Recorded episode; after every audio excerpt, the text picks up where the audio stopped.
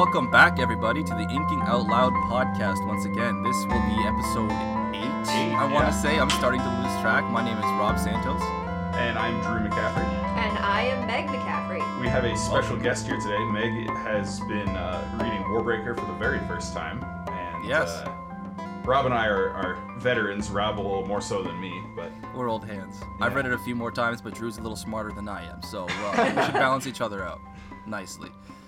Um, is uh, what exactly are we going to be starting off with? Because we have so much to talk about today, especially uh, Yeah. with the end of this book and how much happens.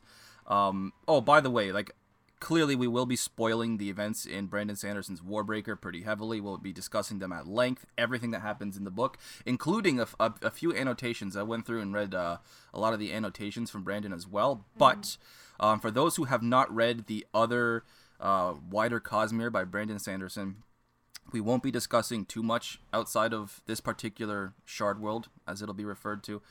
Um, I believe Meg, you've only read uh, the Stormlight Archive book one, right? Am I uh, understanding that correctly? Okay, good.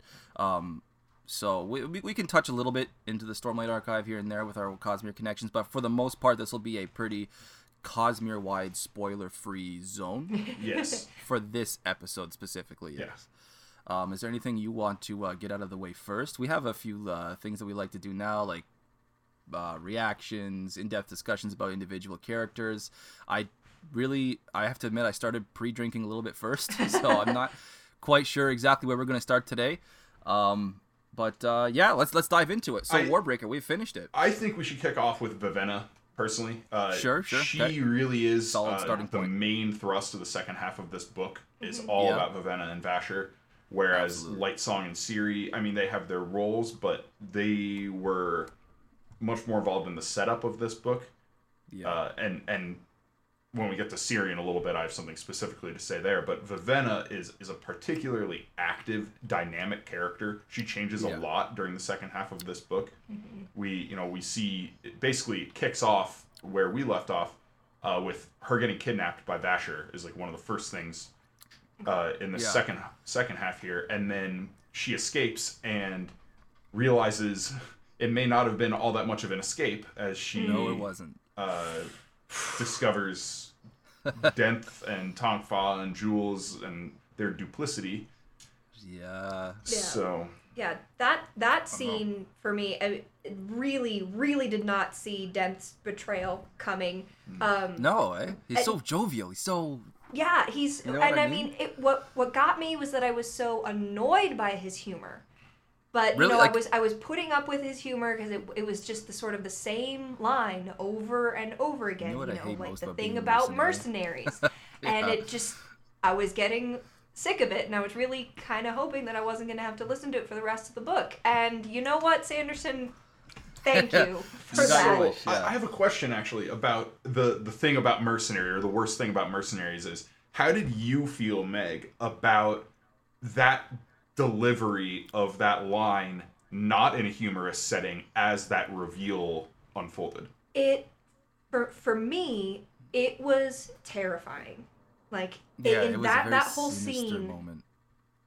was for me the height of Vivenna's terror um more so than getting kidnapped really i think more than anything else that she experiences that that re- those realizations of what was actually happening who she was really there with um Yeah. realizing her friend was dead, seeing like the corpses of of of Yeah. Tonk Fah's animals. Oh, Yeah. That was. oh, little- it was just so it was so scary. Um, I remember.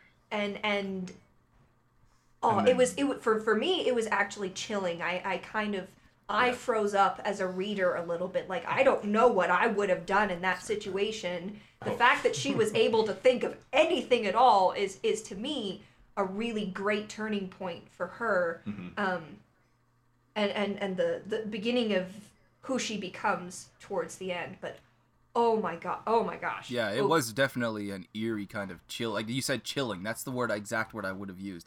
As soon as Tonk Fah or Tonk Fah, Denth comes out with that line. You know what I hate most about being a mercenary, and you realize that all is not exactly what you thought it was.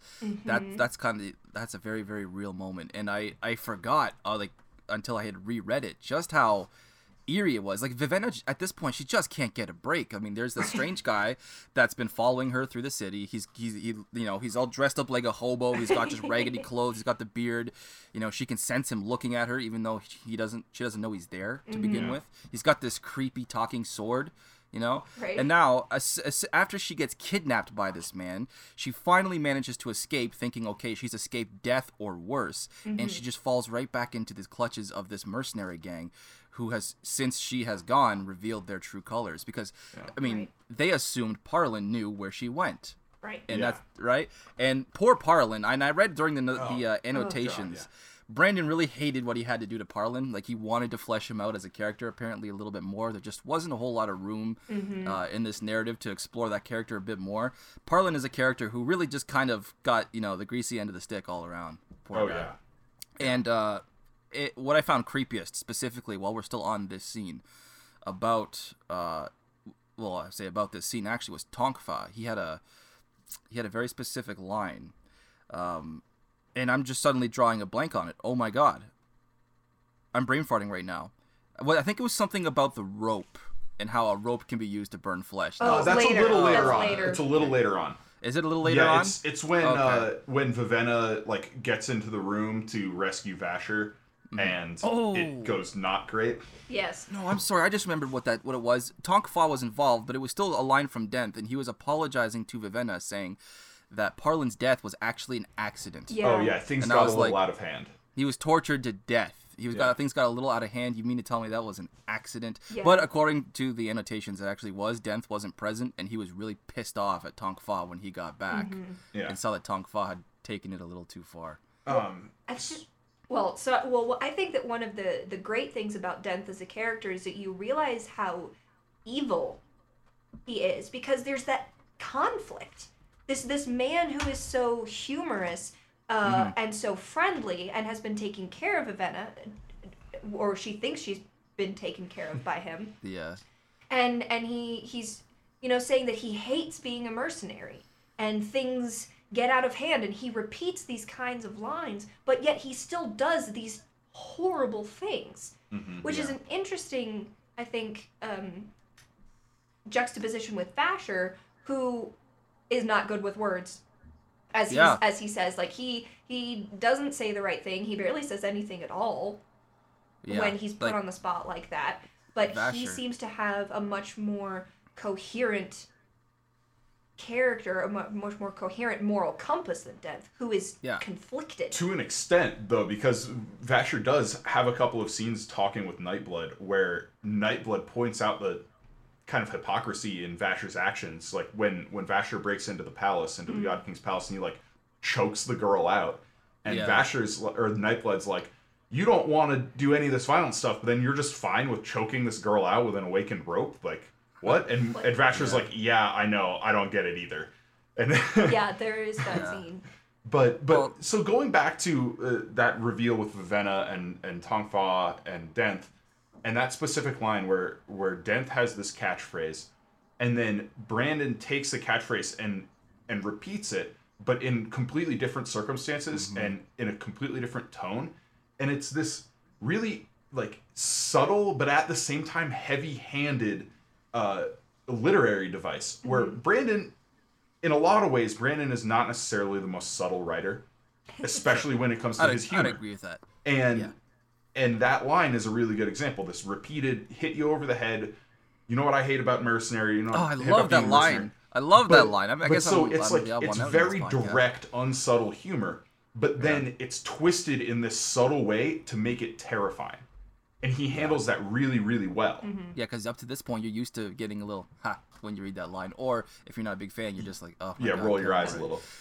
But at this point, it's a, you're right. It's the exact same words presented in a totally different way, Mm-hmm. and that in itself, because that that kind of pseudo familiarity you have, but then Yeah. you, you you're seeing these true colors kind of bleed out from, if you'll pardon the expression I throw in there. you see what happens with his real with with who he really is, and you're like, oh.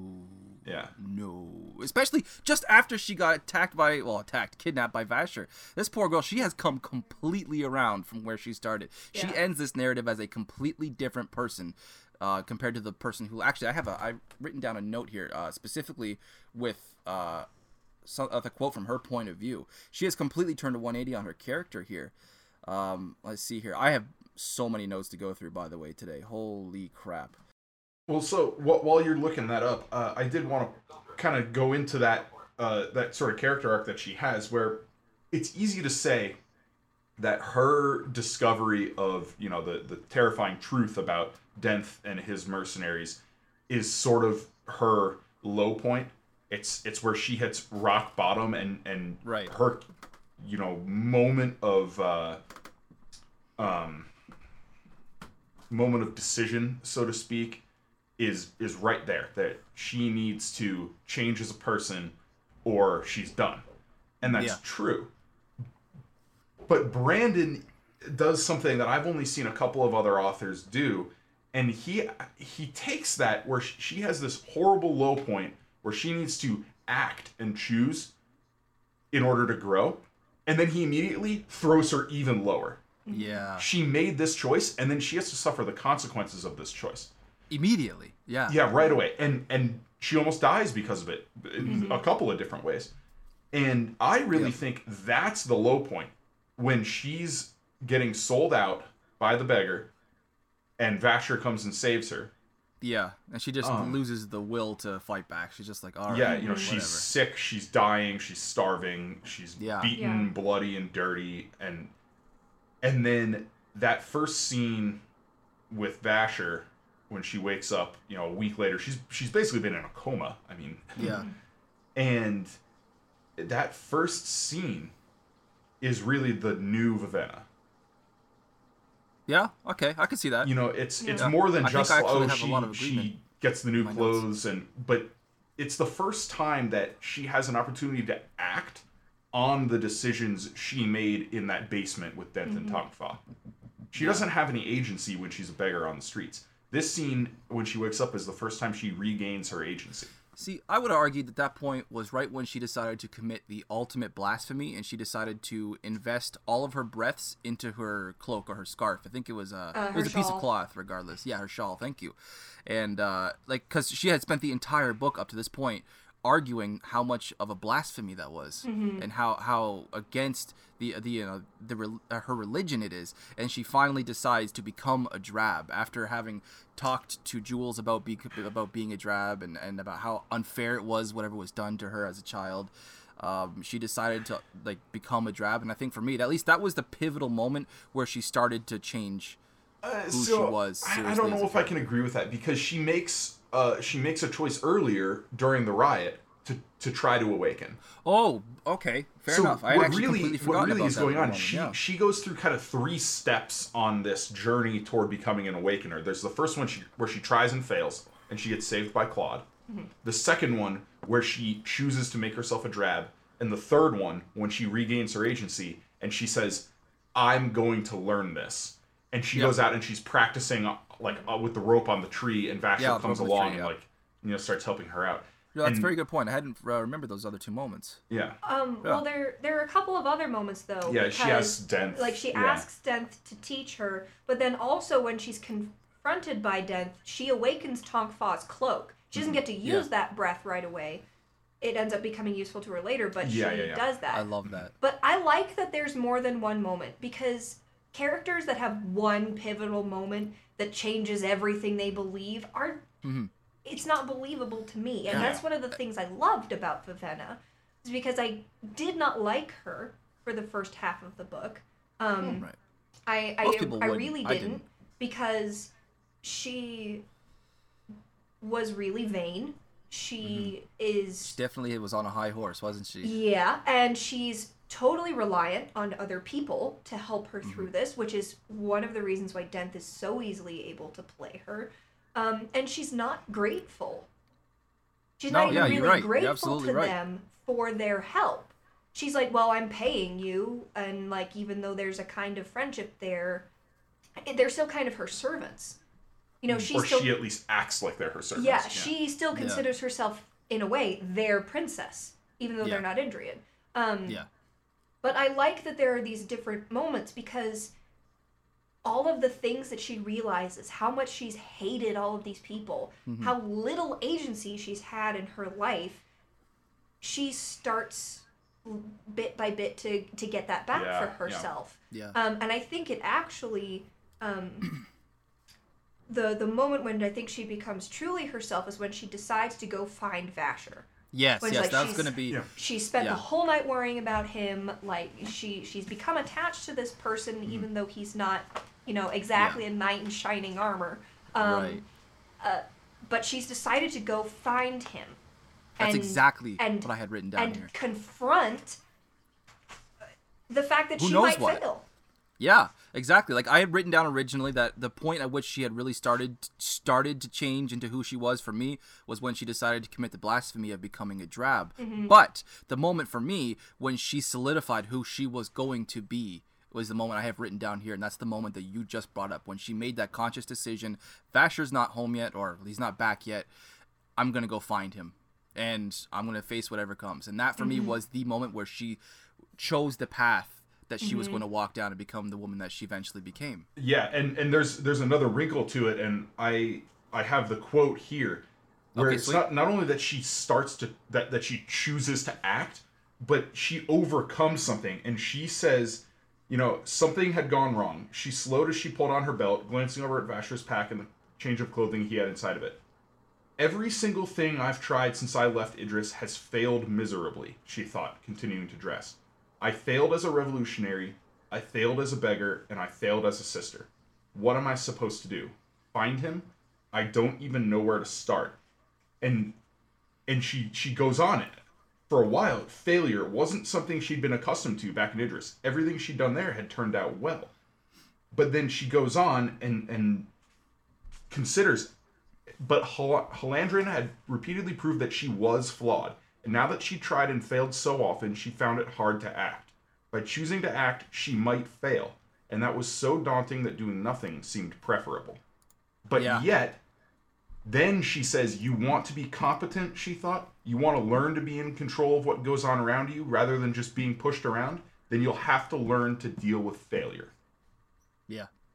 Yeah, that's that. Yeah, I, I- she, she. How old is Vivenna? She's supposed to be 22. 22, 22. something like that. Yeah, that's a, that's a remarkably mature thought for a 22 year old. But then again, she, you know, if you look at her upbringing, I suppose it's not too surprising.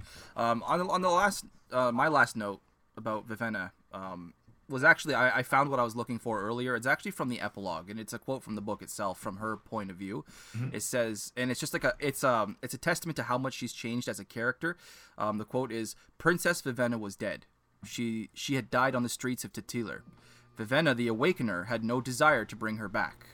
It shows that even in her own head, she sees the woman that left Idris as a completely separate woman Yeah. to who she is now, Well, and I, that's I also love that line because it's to me it's a sort of play on words that she's an awakener now and she wants to leave her old self dead. She doesn't want Yeah. to reawaken her old Yeah. self. Yeah. Um, I, I just really like I, I liked that he used those And, words. and I, I have one more thing to add with Venom before we move on, and it's Okay. it's just a, a piece of trivia for anybody who you know maybe hasn't read the Stormlight Archive yet, or hasn't read White Sand or Mistborn or or Elantris or the rest of the Cosmere.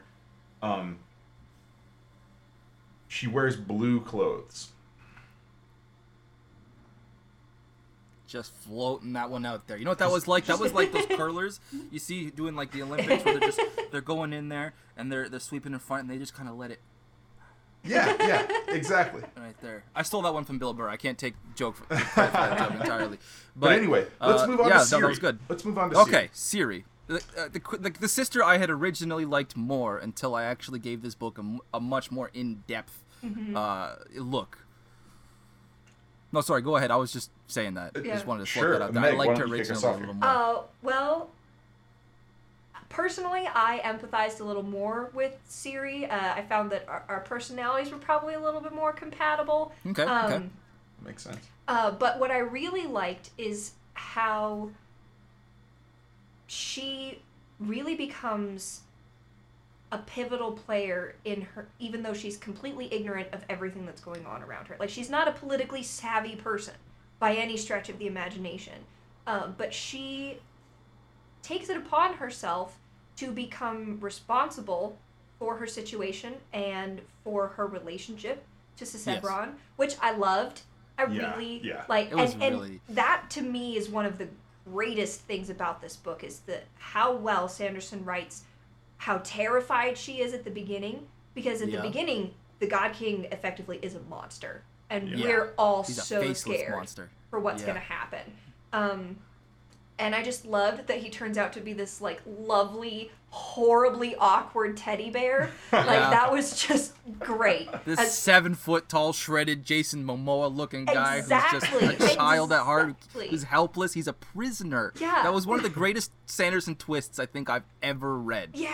Uh, that moment when you find out that he that he's actually he has no tongue he's helpless he's a Mm-hmm. child for all intents and Yeah. purposes your heart just bleeds for this poor guy Yeah, it's like, you're just- oh, my god and. I, I just so want to point out that steps I honestly think Yeah. the relationship between Siri and Susebron I think might be Sanderson's greatest romance in all of his novels Yeah. Uh, I think I- that that is very, very arguable. I, Mm-hmm. I, I would, I don't know if I would say I disagree with you. I think it's well that was a very impulsive thing to say I didn't give it any thought before this but this is my impression yeah, Yeah. I might be able to think of a better Well, I, I'm just saying if if there's anything that's gonna rival it, to me it's and stairs.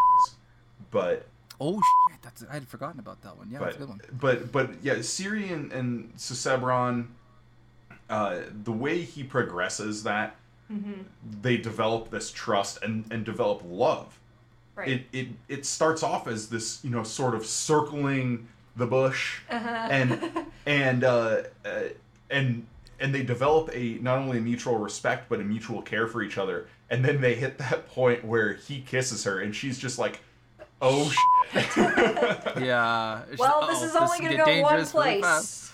Yeah, Ugh. absolutely. Oh, yeah, the, I loved every like every scene with Siri and Susebron was like, oh yeah, sweet, a little more. Like I loved going back to their scenes. It was really Yes, enjoyable yeah. to read. Siri as a character, a lot more impulsive than her older sister. I mean, she was brought up that way. She wasn't the one that was Right. particularly important, right? Um, but of course, by the end of the novel, she she really comes into her own. And Vivenna has that moment on the rooftop when she's looking at her little sister in mm-hmm. this queen's garb and her her regal setup uh, and her her demeanor and everything. And she really like like she reflects inside herself like, wow, maybe you know the the the right sister was sent after all. Mm-hmm.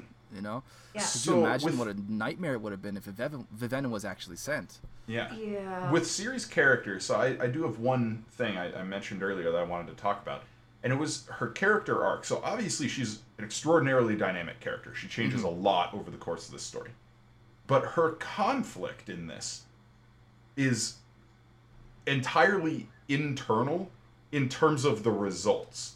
When you think about like her external conflict is is this whole plan to save Susebron and herself from the priests, and it's it's all a lie. It's immaterial. Mm-hmm. She doesn't have Yeah. a concrete goal that she ever reaches. right. No. And so anything that she did in this book that resulted in something substantial was internal for her. There was no you know action for her to carry out. The book ended with her getting saved. She was literally a damsel in distress Yeah, about to be and- tied and- down onto an altar and killed. And it, it's an interesting thing though that it doesn't feel like a damsel in distress story. Yeah, that was something that that Brandon had addressed during the annotations as well. Oh, did he really? Was that he was he was very reluctant to make Siri a, a, a damsel in that particular scene, um, but he he did feel justified because a the plot needed it, but more importantly, um, he said that he had spent a few books previously making Elend, you know, the damsel in distress, Sure. for lack of a better term. So he, he felt like okay, he could take an artistic liberty, and he uh, he just because of, of how it played out. And Drew, like you like you mentioned, he did manage to present it in such a manner that it didn't feel too much uh, Yeah. like a, like a damsel in distress kind of scene, even though technically I think it was. Um, Yeah, there's not and much Siri could have done It's to, like to Right. fight she, or defend she herself. had in agency throughout the book. Yeah, yeah, She just didn't put her agency in the right direction. Right. yeah. And it I think ended what- with her having that agency stripped away. And so, I think what Brandon had. Sorry, go ahead. I didn't mean to well, you off. and, and so it, it results in this really neat switching where she has the agency throughout the book and Yes. loses it at the end and Susebron doesn't have any agency throughout the book and gains it at Gains the it, end. Yeah. Absolutely. That like it was something that Brandon had also had said during that exact same annotation. Really? He had uh, oh sorry, not not specifically about what you had just said. Um I was just uh harkening back to what I just mentioned earlier Oh. in that the, the the way he the, the thing he tried in order to kind of not make it too much of a damsel in distress scene was the fact that that Siri managed to get under Bluefinger's skin and that she managed to confront him with what he was doing. And she didn't manage to thwart his plans completely but she managed to make him feel sorry there's a fly here. I haven't seen one of those in about six months up here. Um she made like she managed to get under his skin and make him feel terrible for what he was doing Yeah. and kind of abandon his original plans. Like a lot of his original plans didn't come to fruition and you don't know that unless you actually dive deeper into the words of brandon and what he had originally planned. Yeah. uh, what Bluefinger, sorry, had originally planned, um, and what took place instead. So, uh, Siri as a character, I liked her more because of how stone-hearted and cold Vivenna was for the first half of the book. But looking at their two characters, uh, just side by side, I gotta say that looking deeper into the book, I think Vivenna had a much more fulfilling character arc, and I actually liked her this time around quite a bit more. And it took 10, 15 read throughs for me to actually realize that. It took a critical podcast read through to, to realize. yeah, it. it did because it took a, a official, formal, deep read through while taking notes. Is what it took. Yeah. Well, and Uh, so I, I want to talk about Siri and how she's, you know, in the first episode, I talked about specifically one chapter that I think Brandon did extraordinarily well, where he he made Siri and Vivenna mirrors of each other throughout the book. Oh But- yes, I have a point about this. But Sorry, he, he made them mirrors of each other, and then in one chapter, in the span of that chapter where Siri leaves Idris and ends in Hallandren, and Vivenna is mm-hmm. back in Idris, they start the chapter and they flip scenes back and forth, and as those scenes go along, they switch positions. Right? Yeah. It's where Siri's freaking out, going crazy, and Vivenna's normal, cold, rational Vivenna. And then by the end of it, Vivenna's freaking out and making impulsive decisions, and Siri is calming down and and Yeah. and mm-hmm. analyzing her situation. And so obviously, Siri and Vivenna are mirrors; they're foils for each other in this book. But to the point that I just made about Susebron and and Siri, they are also foils for each other, where they're mirrors, where Siri is the one who has the agency for most of the book and loses it at the end. Susebron doesn't have agency and gains it at the end. Yeah. Yeah. You know, Yeah, I hadn't considered those Warbreaker. I, I know this is a thing that Brandon did on purpose. Warbreaker is very much a book of dualities. There are a lot of things going on where there are clear opposites.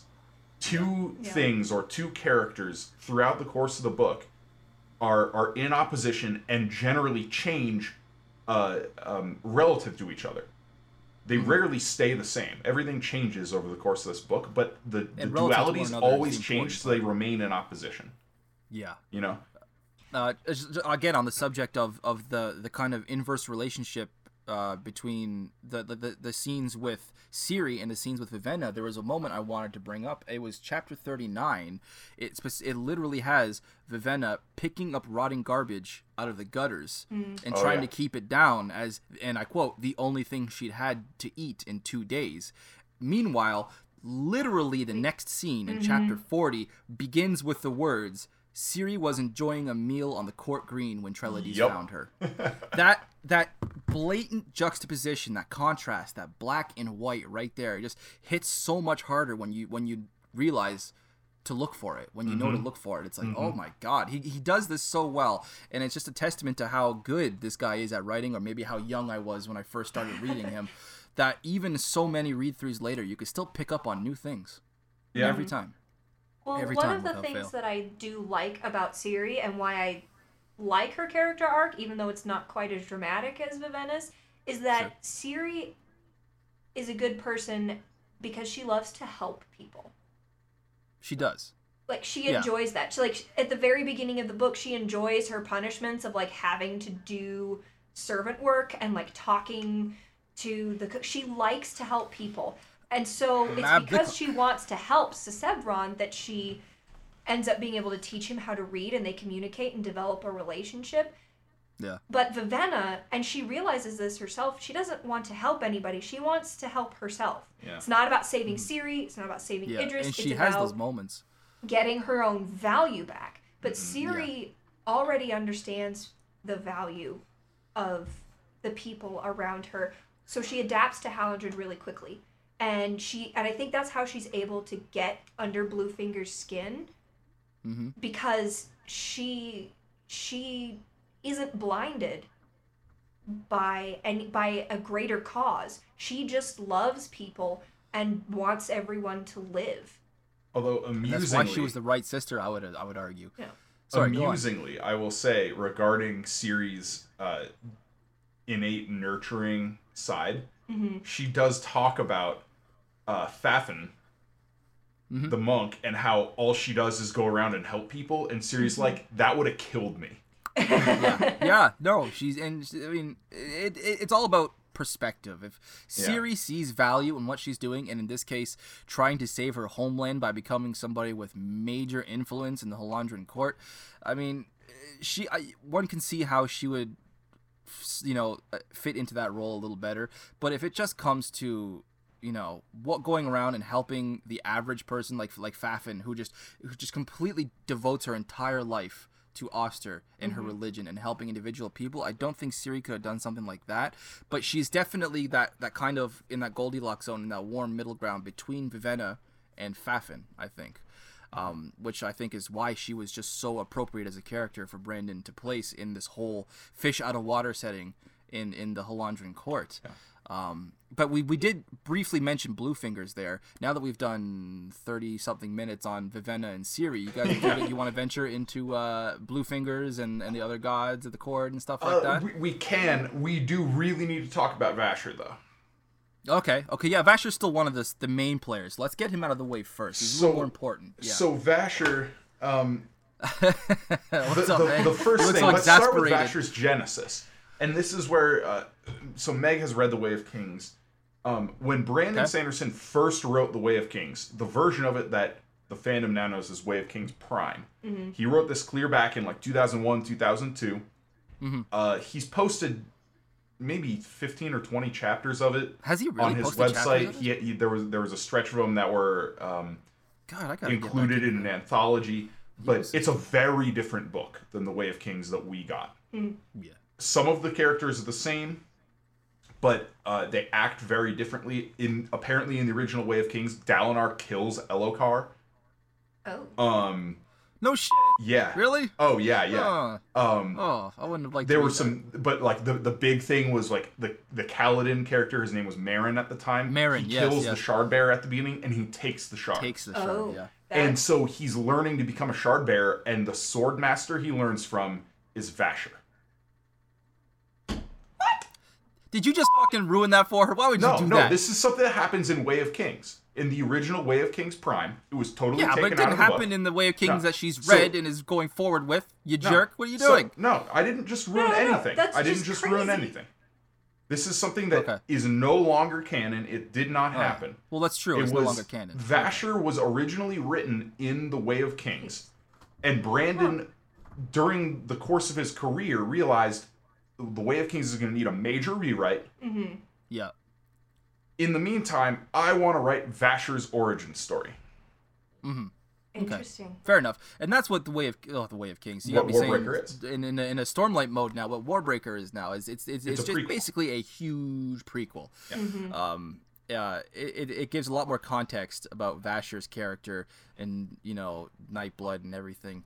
Um, ah, speaking of Nightblood's another character I want to I want to Oh, yeah, discuss at length as well.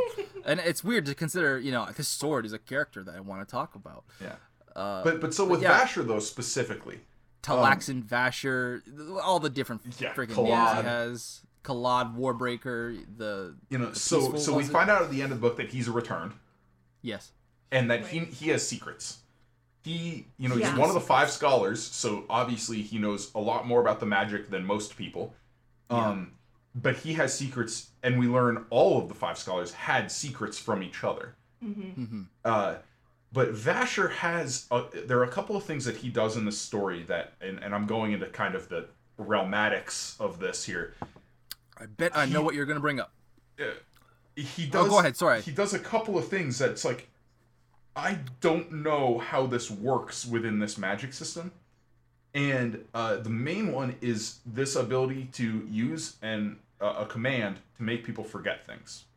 Yes. Yeah. Okay. That, yeah. Yeah. Um, he I gonna he bring up the scene does the little girl. Yep. talk a little bit about the uh, the ability to change his form and at the time that i read this first and and second i was very confused i'm like he's got some you know magical mechanism that he's using to do this but now knowing what we do about cognitive shadows Uh huh. Yeah. in the cosmere it makes perfect sense Yeah. and, it, and it also applies to other cognitive shadows without spoiling anything cosmos. other cognitive shadows that we've seen in other series now meg i don't know if you're aware of this term cognitive shadow No. Okay Let's, so let's dive into it because I'm sure a lot of people who, are, if they, you know, that are listening, Yeah. probably haven't really. heard uh, the term so a before. cognitive shadow in the cosmere is somebody who uh, usually somebody who used a lot of investiture had a lot of power during their life and what that does when you use a lot of investiture it, it sort of expands your soul it opens cracks in your what's called your spirit web Okay. and so when they die, when everybody dies, they spend a very brief time in what's called the cognitive realm. So there are three realms. There's the physical realm, the cognitive realm where thinking happens, but there's a whole and you've seen the world realm that is at length. created by the thoughts of people in the physical realm. Okay. And then there's the spiritual realm. And then which is the realm of magic and, and the shards. It and has stuff. no location Yeah. Mm-hmm. and where all the power originally comes from. Yeah. So, briefly, when Lightsong fir- dies the Another good first character. time and makes Yes. the decision, he went to the cognitive back. realm. Okay, that's the, the cognitive, cognitive realm. realm. Yes. Okay. Yep. So Yep. so that's what happens if you're uh you know, you get to the cognitive realm when you die and people who've used a lot of investiture, it's a lot easier for them to become a cognitive shadow and what what happens there is they basically in various ways depending on the the magic system of the world, they co-opt investiture to replace their soul and anchor their mind Okay. in existence. Otherwise, most people they go to what's called the beyond, which is something not even the shards can see into. It's the afterlife. Okay. Um, so, but with the returned, as we discover with uh, Lightsong, he was given the chance. Like something or somebody said, "Here, take this," and that's what the divine breath is. That's the investiture Okay. that anchors that that cognitive shadow Okay. in existence. But we know because, uh, as Vasher talks about at the end here, the way you perceive yourself is very important. Yes, and that's something that was very important for all the gods. If you noticed during the uh, And it's very Yes. important throughout the Cosmere. And so knowing what we do, Cosmere as a what we've seen with other things uh, throughout the Cosmere, like the Heralds, for instance, we know the Heralds in the Stormlight Archive die.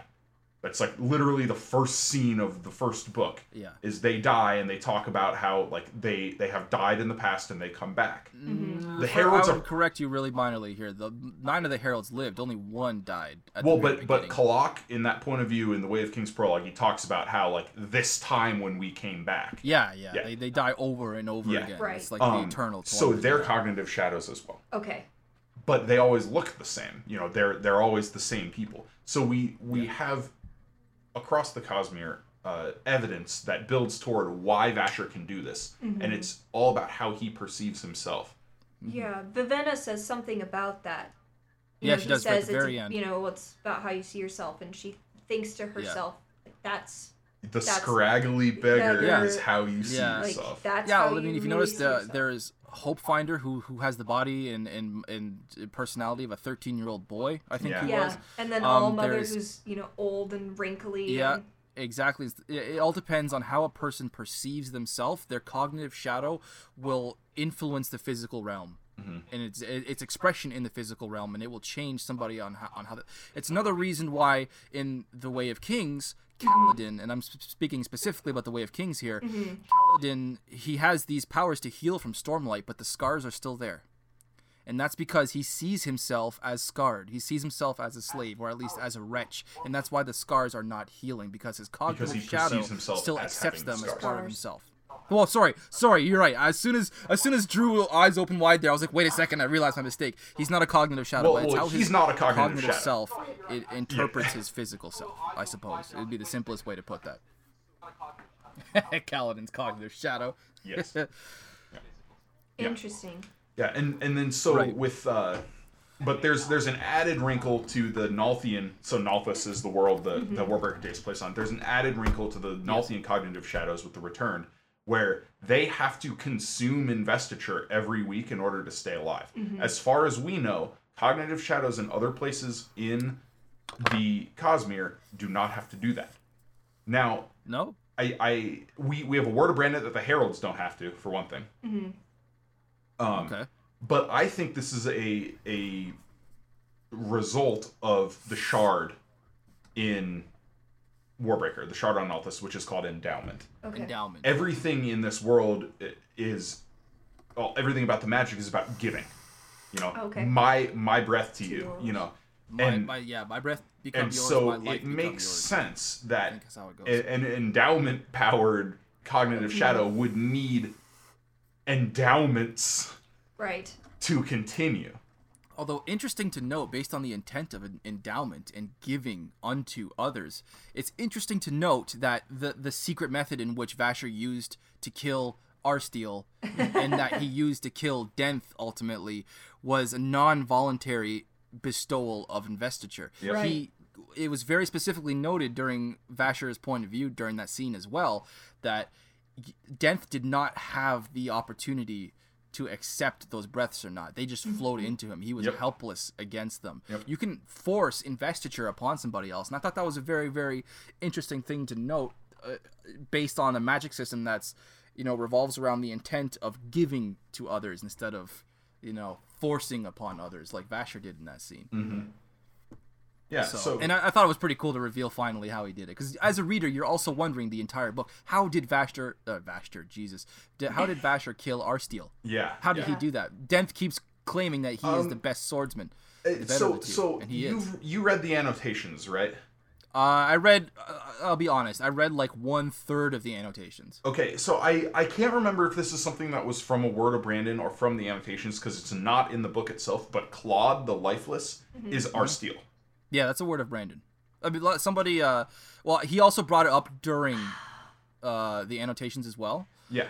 But um, originally it was confirmed via words of Brandon, I think back in 09 or 2010 or something. Yeah, and Meg is just Um, now noticing that. I'm tracking. I'm tracking now because they Look- say that the lifeless carried like some of their skills from life Yep, and and, yep, some of and their Vivenna impressions. is like he's an amazing swordsman and that there's Yeah. something in his eye that She she, sees something in catches his from eyes, some- time to time. Determination. That's cool. That's what it Yes. was. Yeah. Oh. It, I'll be honest. It took me until I think maybe seven or eight read throughs before I found that out. I was like, "Oh my god!" I think it was only a couple years ago when I when I hit that moment. I was like, Yeah. "Ah, how did I miss that?" But It's so, so good. going back It's to so my good. original point with Vasher is that, as Meg brought up, you know, a cognitive shadow, the, the cognitive self impacts the appearance, and the fact that Vasher's standard appearance is this scraggly, unkempt, like mm-hmm. vagabond, says something about his character. Mm-hmm. You know, Yeah. it, it really tells us that when he talks about, oh, I'm gruff, I'm not good with people, I'm sort of an outcast, he's telling the truth. Mm-hmm. This is what Vasher is. Vasher's a lot of things, but he's honest. You can't. Yeah, he's he doesn't play around. He's a very very honest character, and he, and his motivations are mysterious, but for the most part pure. Um, and you got to love these characters that Brandon comes up with, especially for this book. These these characters that have uh, a sort of uh, contradictory personality trait. For example, you have Vasher, who's a pacifist with temper control issues. Here, Right. can, can I just have- interject real quick? Sorry, go ahead. Yeah. Duality. Duality. Well, I wanted to bring this up when you were talking about duality earlier, but I wanted to let you finish your point, and I forgot about it until 18 minutes later or some shit like that. But you have you have Vasher, who has, like I said, uh, he's a pacifist with temper control issues. You have Lightsong, who is a god and doesn't believe in his own religion, and you you even have, uh, fucking, uh, hold on, I had another one for this here. Uh, hold on, I said Vasher, I said Lightsong. Um, I'm forgetting where I'm going with this. Oh my god. Well, you have Siri, who's the Yeah. rebel who who takes pride There's in her third one in my head. unimportance and embraces her role as the God King's wife and tries to use it as leverage Yeah. throughout oh. the book. Thank you. You just reminded me. And you have the God King of Hallandren, the King of Gods, mm-hmm. who is a prisoner, mm-hmm. Who is. Yeah. a child and helpless for all intents and purposes. it's all so there. these all Yeah. these perfect characters. Like I just, uh, I love the fact that he managed to, to throw all of them into one book. Yeah. And you got to enjoy so many of them so close together. It was awesome. Well, I even. Vivenna, who hates ostentation and is internally an extremely ostentatious Yeah, person. so vain. so, so vain. vain. Like she Vain, complains yeah. about the gods, and and she's.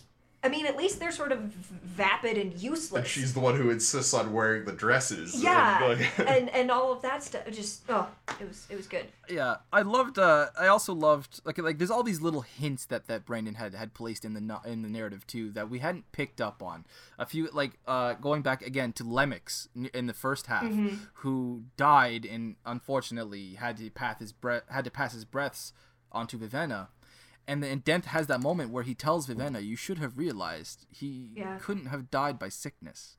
And she goes, "Oh my God, you're right. He couldn't have died." And Denth says, "Of course, poison was too good for that one." But even as a reader, you're going, "Oh," uh, for the most part. I'm sure there were some really sharp fans who picked up on it immediately, but I was definitely left going, "Oh yeah, that's right. How did I not pick up on that right away?" Uh, you have the Pahn Kahl, who were ultimately behind everything. Again, they seemed so non-threatening. They seemed so just vague and faceless, and then it turns Well, out this friendly. little They're yeah, friendly, and friendly, especially to exactly, and oppressed. Oppressed is a very specific word I want to focus on too. Yeah, yeah. Like uh, at one point e- during one of Siri's baths, Bluefingers even tells her that, like, explains to her how much better the lives of the Pahn Kahl serving girls are here compared to the lives they would have otherwise. Yeah. And these are the little hints that Brandon Brandon has placed in the book that you just you, you don't pick up on until those crucial moments very later when it's all revealed. Yeah. Um, like it's just meme. yeah. uh, Yes, yes. So, so just it. a couple of days ago, Meg texted me a meme that was like normal authors with foreshadowing, and you know, it's like the guy sprinkling the salt, and then Okay, yeah, Brandon yeah. Sanderson, it's a guy like like a backhoe just like filling in a giant pit, Sand. and then but then at the very bottom of it, the little caption was, and yet we still miss all of his twists. Yes. Yeah. we Like- do. I, Yeah. I've started to catch up on a few of them, but Yeah, just yeah, yeah. because I've read so many of his books that even now, when, for example, Skyward, which is not a, Don't- a don't- Cosmere book, I haven't I'm read not- Skyward yet. I'm not. No, I'm not talking about it at all. It's Okay, not a. Cosmere book. I haven't read Skyward beyond the preview chapters, but I was just. I'm just saying, like, starting now, I can I can catch on to a lot of Brandon's twists before Mm, they happen. Mm-hmm. Just the within the preview chapters alone, I found three or four things I think that are gonna happen. Yeah, but it's just because of what Brandon's done to me. He has hidden so many things from me Mm-hmm. and, and and revealed them to me at the last second that I'd never noticed so many times that now I kind of know what to look for in advance. I think Meg's dying He's over constantly here. evolving. No, Meg, So- get it out. I want to so hear in it. My, Sorry. In my head, after fin- after I finished it, I just this metaphor for the book came to my mind. So this this Warbreaker was for me the like it starts out as the slowest literary strip tease in history. Like it's just like oh my gosh, just like it's interesting, but like you're being so slow, and then Yeah. and then all of a sudden everything starts coming off, and it's like Yeah. oh, and now and now you can't fireworks. up. Fireworks. You're like, I don't know think what's I peaked the mic happening. I, what is going on? And then at the very end, he has the audacity to keep his socks on, and and you Yeah. don't know, like you don't know so many things, and I hate you and I love oh you. Oh my gosh, that is Now, the now what, are, what are the proverbial socks in this equation here? What, what moment was it? That, what thing was left out? For me, it's it's Yes. Vasher and the Five Scholars. oh yeah. Like Okay, I okay. still, I just, I'm. No, no, you have to tell You me see, more. you know what it is for me? It was whatever the hell it was that Treledees knew before he died. How the God Kings pass on their breaths. Breath. No, we, we got that reveal. No, we didn't. Yeah, we did. No, we The, didn't. the tenth heightening God Kings- gives you instinctive command. No, ninth or eighth gives you instinctive. Ten gives you mental. Wait, hold on. Wait, wait, wait. Hold on. Wait, wait, wait. Back up. Or, Back yeah, up. no, hold uh, yeah, no. it- But there it's was mental, a secret but that's that what it is. It's the tenth heightening. there was- Vasher says it at the end. Uh, no, me- let Vasher me- says anyone with a ninth height, oh no, eighth heightening can break instinctive commands. Ninth heightening can do something.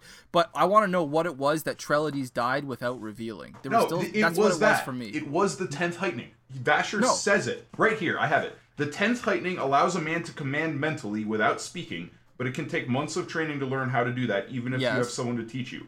I think his priests must know how, so they can transfer that wealth of breath from one king to another. But I doubt they've trained him yet. But during the annotations, Brandon specifically apologizes for leaving this information out Oh. of the book. How the priests know, or how the priests actually managed to transfer that breath from one host to another. I, he I think apologizes Brandon for it. forgot that there he must put be this something line in else. here. Uh, maybe that's that Because could this- very well this be the case. answers the Because question now that right you here. bring it up, now that you bring it up with Vasher saying, "I think his priests know how to do this." I hadn't read that before. I hadn't considered that before. That makes a lot of sense to me. But what is? Like, I still think there's something that Treledees knew that he died without passing. Well, on, maybe it's a that language Brandon skill. felt the need for. Maybe it's Sorry, a language because because Vasher talks about how you have to be able to articulate exactly what you want it to do. So maybe because the priests still kind of think that he's a bit of a child, that he doesn't have the language and the mental capacity to articulate his commands, even if they are mental. Uh, but don't he, know. he already has the eighth heightening, which gives instinctive command too, though. So I think think this got answered. instinctive I think this got answered, and Brandon just forgot about it if he said it in the annotation. You want me to get the the annotations right behind me here on the e-reader? Yeah, I, I think he just. I think he got it wrong in the annotations there. I think he Okay, by the we'll- time we'll he got around to writing that, it. it was so far after the book that he forgot Yeah, to put it in there. we, we still have more of a podcast to go through, so we'll shelve that for now. We'll come back to it at another time. One thing, yeah. One thing that uh, I do want to say about Vasher is Yes? that I think that he is really invested in other people being honest, and I think that's why he treats Vivenna and the servant girl the way he does, because he just he throws out Nightblood. Yeah. And he just watches what people do Yeah. because he's pretty certain that everyone is a really shitty person and is gonna kill themselves and everyone else. But he does it to them too, and they're the only two people who vomit. yeah. Yeah. Like even he himself doesn't. He, he's not repulsed by Nightblood. They're the only two Hold on, characters. the two the two being Vivenna and the serving And the girl servant that he girl. ch- yeah, But he does it, and it's experimental. Like it's a little sick. Because... He does actually. Oh, again, yeah. Brandon brought this up in the annotations. Vasher has a test. He actually has Yeah. like a, a test that he, he that he applies to people, and it's with Nightblood. Oh He hands man, them- there's something I want to say that I can't right now. An earmuffs. Is it because of future spoilers? Yeah, yeah, Yeah. yeah, I know what it is. I know what it is. Oh Um, man. Oh man. Anyway. Meg, anyway. please Anyway. read the rest of the Stormlight so we could. Yeah, we're, we're not Yeah, we're not going to talk about this, but but uh, it, it We can still talk about it- Nightblood in this you know, book, though.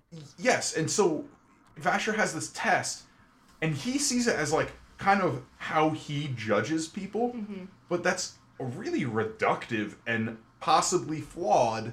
Like just because somebody isn't inherently like greedy or violent mm-hmm. doesn't mean they're a good person. Mm-hmm. Like, And s- something I didn't know until this read through. There are ways around that test.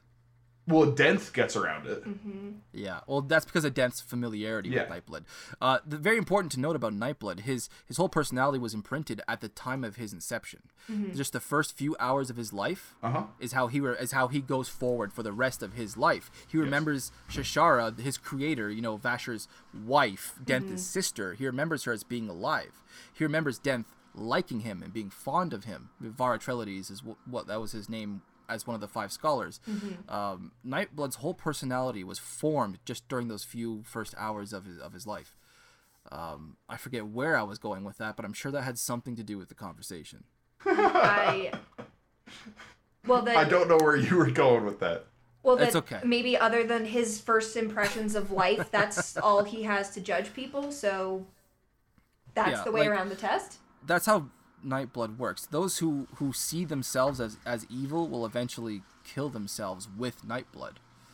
Um, those who don't see themselves as evil, of course, are going to be revolted by him. They're going to they're, going to throw up. They're going to be they're going to be nauseated. But Vasher is able, even though he's a good person at heart, he's able to get around that. He, Nightblood doesn't make him nauseous. That's because of his long familiarity with Nightblood, and uh, because he doesn't see himself as evil, but also mostly just uh, shit. I have a note about it here. I'm gonna keep my notes open because I keep closing this phone. So I, I will say we're we're getting pretty close to an hour here.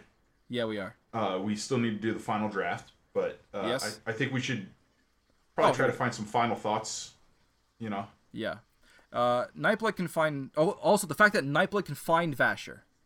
He can actually direct Sir, uh, Siri. Jesus Christ. He can direct Vivenna to Vasher based uh, on, on his location, and it's because he has ingested Vasher's breaths in the past. yeah, they have a bond, They have a bond. and as we know from other Cosmere works, bonds are Mm-hmm. very important in the Cosmere.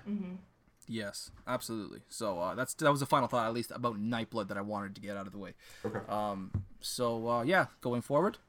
yeah, uh, Meg. So what did you think of War Warbreaker? Yeah, as a this whole? is a first So- read for you. That's right. So. I've obviously provided my m- metaphor, but um, but as a whole, I really loved it. Um, I I I lo- I loved the conclusion. I loved the development of the characters and how carefully written everyone was. Even a character that doesn't seem very interesting, like Bluefingers.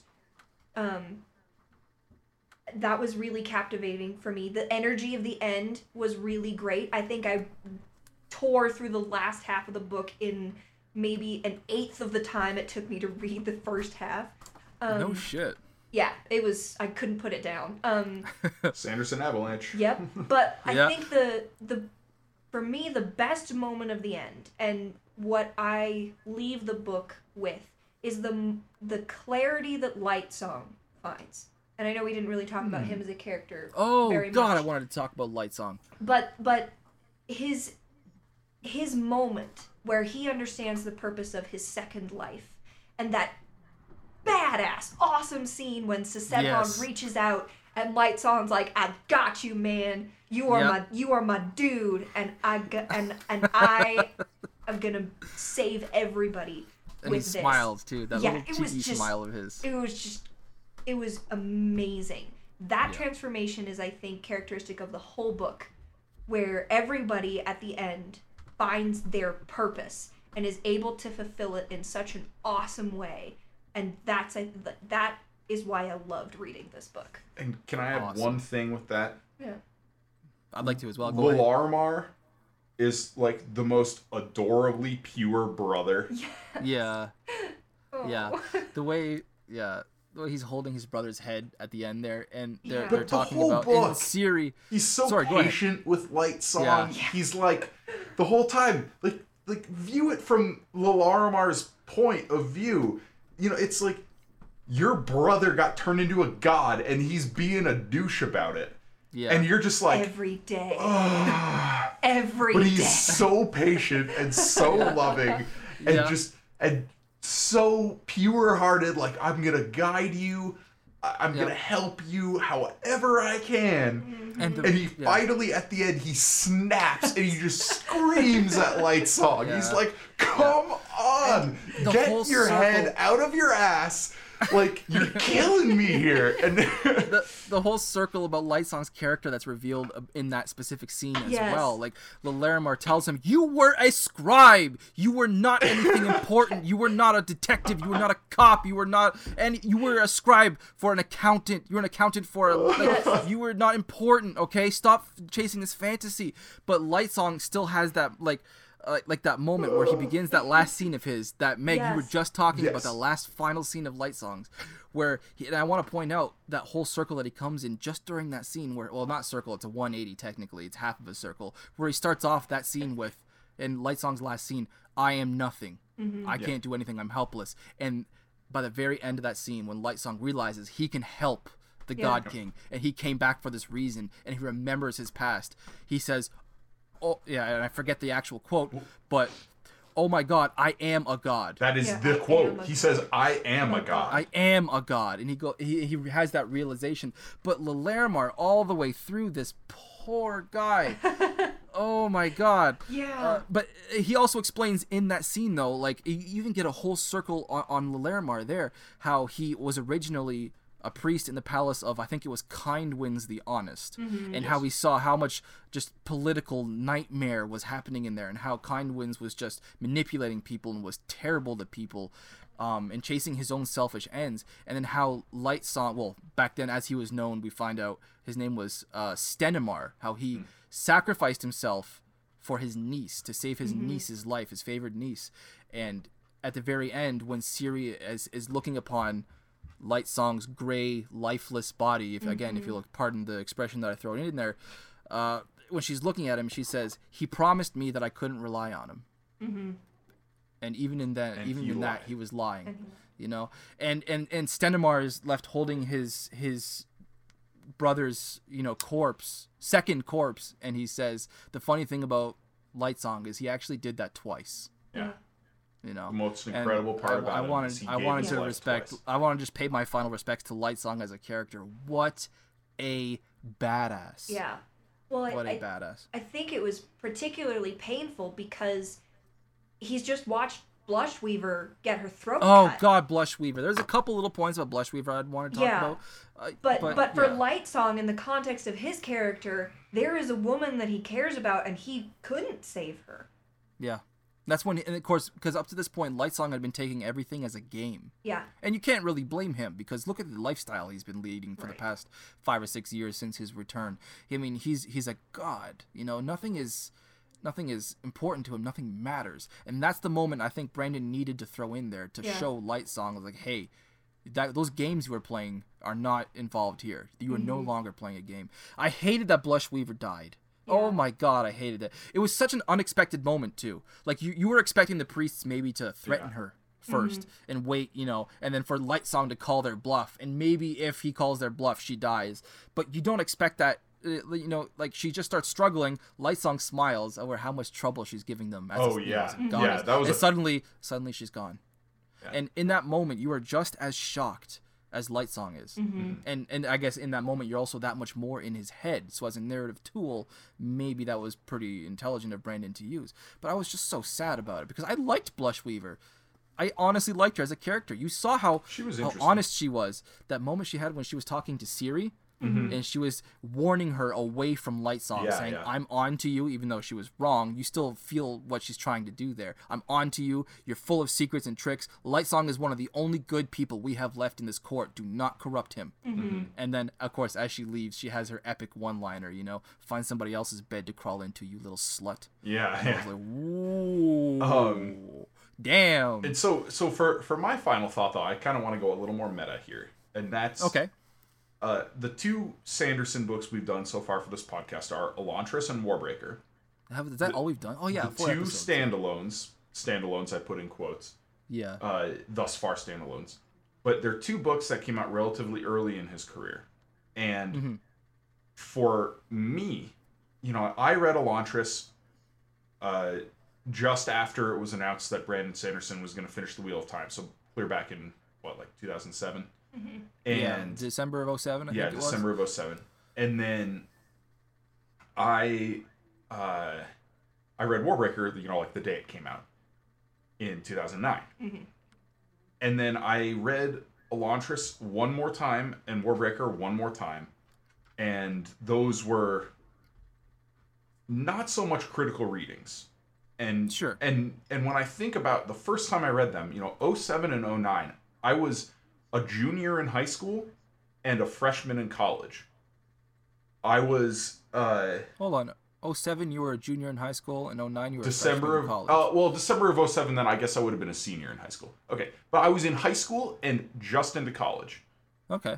And I really started taking my writing seriously around my sophomore year of college. So 2009, 2010. And that was after I had read these books. Hmm. I wasn't really reading critically, I was reading for fun. Okay.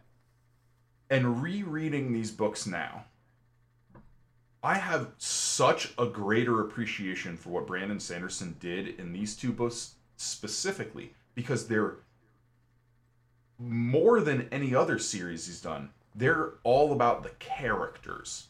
Mm. You know, you get Mistborn and you get Stormlight and you get White Sand. White Sand to a little lesser of an extent, but like there are big stakes, world-ending cataclysms, huge armies and battles and action sequences and magic. These two books are much quieter.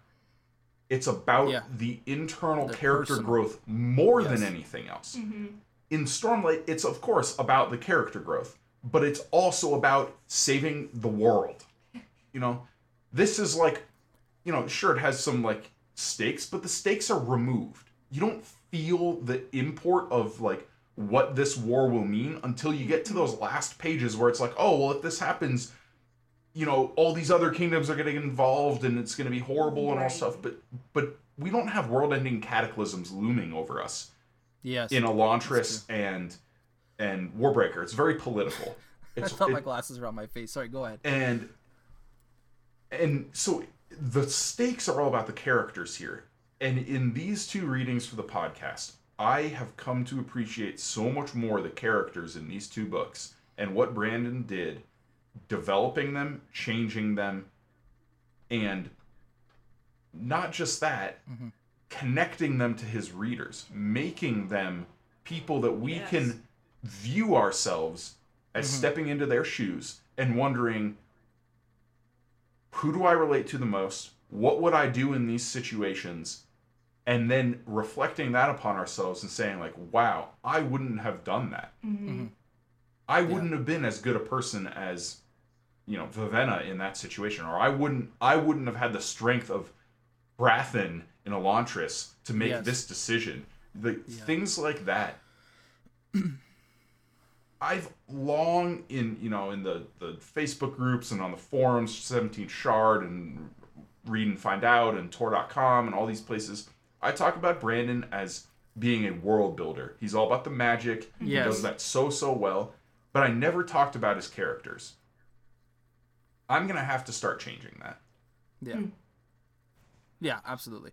Harkening back to Drew's uh, earlier point about duality in this podcast, um, specifically applying to Warbreaker, I do want to point out that as at this point, now that we've finished Warbreaker, the book still, and, I, and it, specifically focusing on the epilogue, it, how it kind of feels to me a little bit tacked on. Um, it feels unfinished, and you can definitely tell going forward that this is actually the first half of two books.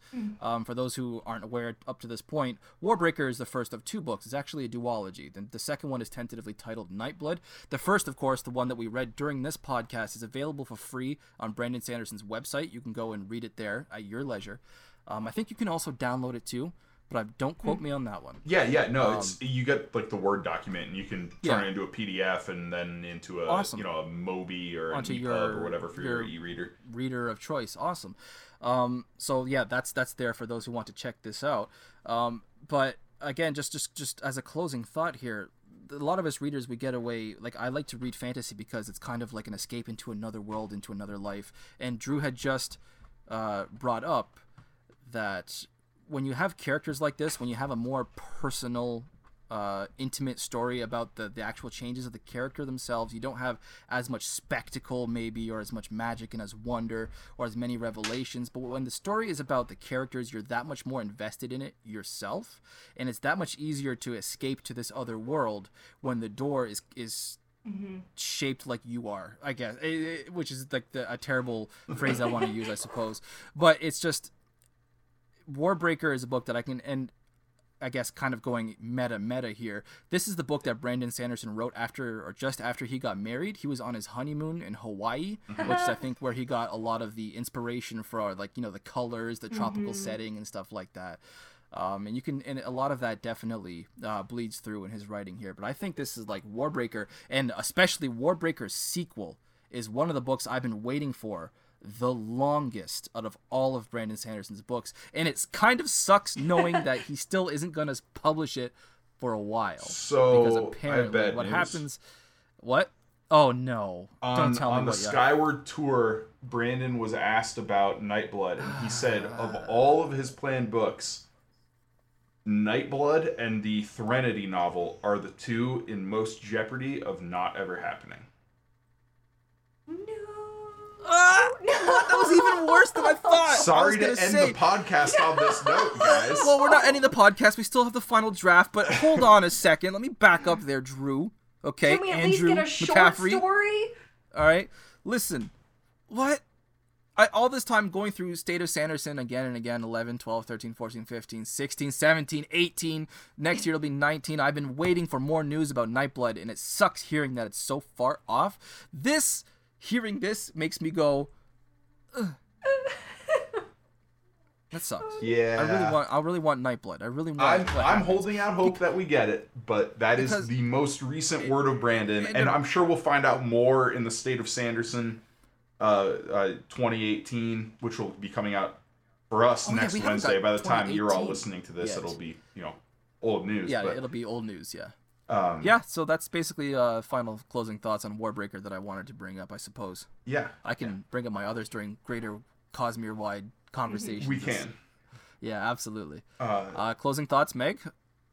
Um, well, just thank you for letting me join. Um, it was a really Oh, lovely awesome. read. Um, yeah. I'm I'm I'm so excited to be getting into the Cosmere in general, and I, I have a very specific reading list and reading order. But um, Thanks, It- Drew. It's yeah, it's it's just been, Cheers. it's just been really lovely and get I did not read the Wheel of Time. I've heard bits and pieces of it, but so this is my first ever really um, sampling of Brandon Sanderson and just discovering him as a as an author has been uh, amazing. I'm you know, I'm sort of I'm a, I'm a Tolkien person, I'm a Terry Pratchett person. I so so that's you're kind of my right company background That's coming that's into for him. sure. Um, but I've just found him a, a, a lovely artist, actually. You know, a real artist as a writer. Um, and I'm really Sweet. looking forward to reading all, all of the other things. I think next is Words of Radiance. Awesome. Sweet. Yeah. Well, thank you very much, Megan. Anytime that you've read the source material or want to read the source material, I would love to have you on. Yeah. Definitely. Definitely. Yeah. So shall So, we move yeah, into the final it. draft then? Let's begin the final draft. I'm going to disappoint you specifically here, Drew. Oh, Uh, boy. Yeah, let's go on. We'll kick it off, Rob.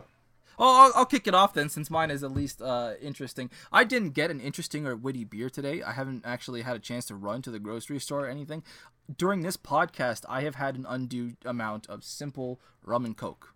I've had, to, to be specific, I've, I've had Coca Cola and Captain Morgan's white rum. Well, I'll And I've had say I'll say this more than I at should least. have. I've been slurring a little bit. I've noticed here and there. Sorry, go ahead. I'll say this at least. You know, rum is tropical. It is. It's a very tropical. You know, No. we just read Warbreaker. Coconuts that are on the bottle are fruit. Yes, go on. you know, we just read Warbreaker. I I bet Yeah. people in in T'Telir are drinking rum. You know, you know the entire the entire setting of Hallandren is all based around decadence and There you and go.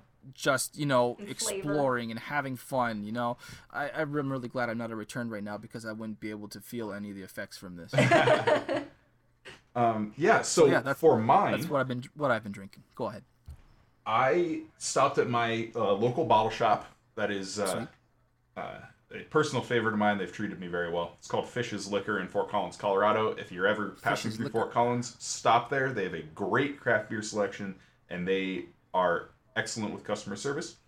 Anyway, each year apparently they buy a whiskey barrel and they donate it to a local brewery and they collaborate on, you know, uh, aging, brewing and aging a beer.